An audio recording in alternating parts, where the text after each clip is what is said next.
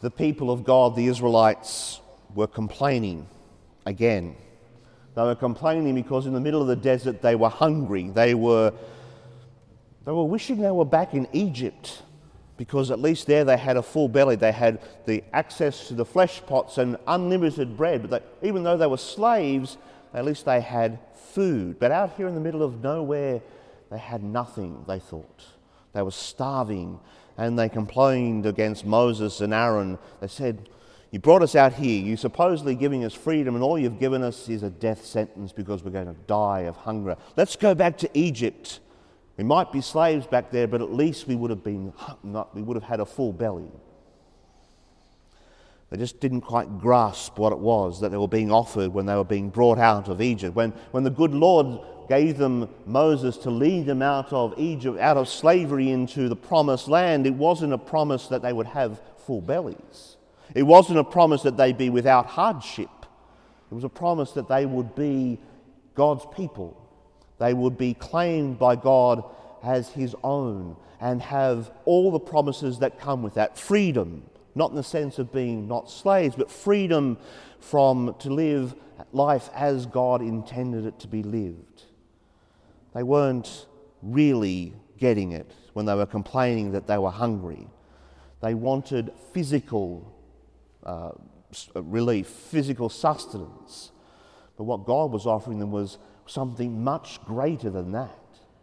It's the same for the 5,000 whom Jesus fed, and we heard in last week's gospel. There on the top of the mountain, they were given food to eat, but it was a sign that they didn't fully grasp.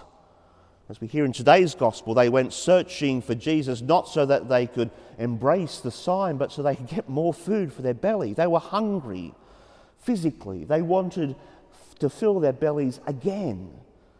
But that's not the significance of what we heard in last week's gospel. It's not the significance of what Jesus was offering by feeding 5,000.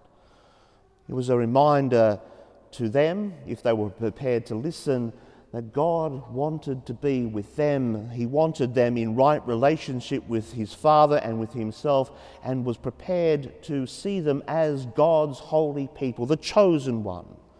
No promise of being not hungry, but that's not what they got. That's not what they grasped on that mountaintop with the feeding of the 5,000. They went searching for Jesus, looking for more, more physical food. But that's not what Jesus was prepared to offer them there. He challenged them, say, What did you want? Do you think I'm, all I'm going to do is work wonders and feed you each and every day? Uh uh-uh. uh That's not what it's about. The true bread that God is offering you is life. Life eternal, life eternal with God. That's something completely and utterly different. There, in the, on the other side of the sea in Capernaum, Jesus challenges the people who have sought him out and say, Don't look for physical food. That's not what I'm about.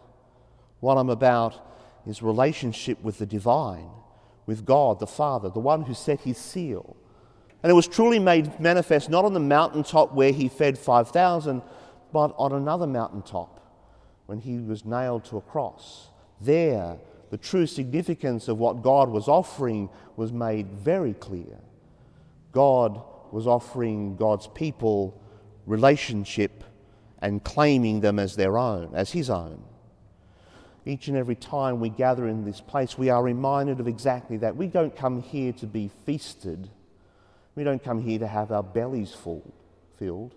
We come here to be nourished in word and sacrament so that we can be reminded of exactly what it is that God is offering us. Offering us a relationship with something that is completely and utterly real. We'll, hung- we'll be hungry, absolutely. We'll have difficulties, you betcha. But God will be with us because God is adopting us as His very own here in this place, week by week, we are reminded of that. So today, as we gather once more to be nourished in word and in sacrament, it's not about filling our bellies. It's about being reminded that the thing that God is offering us is eternal life, relationship with God that stretches not just to the end of today, but into the future for eternity. Let's focus on that. Let's grasp that which God is prepared to offer us each and every day.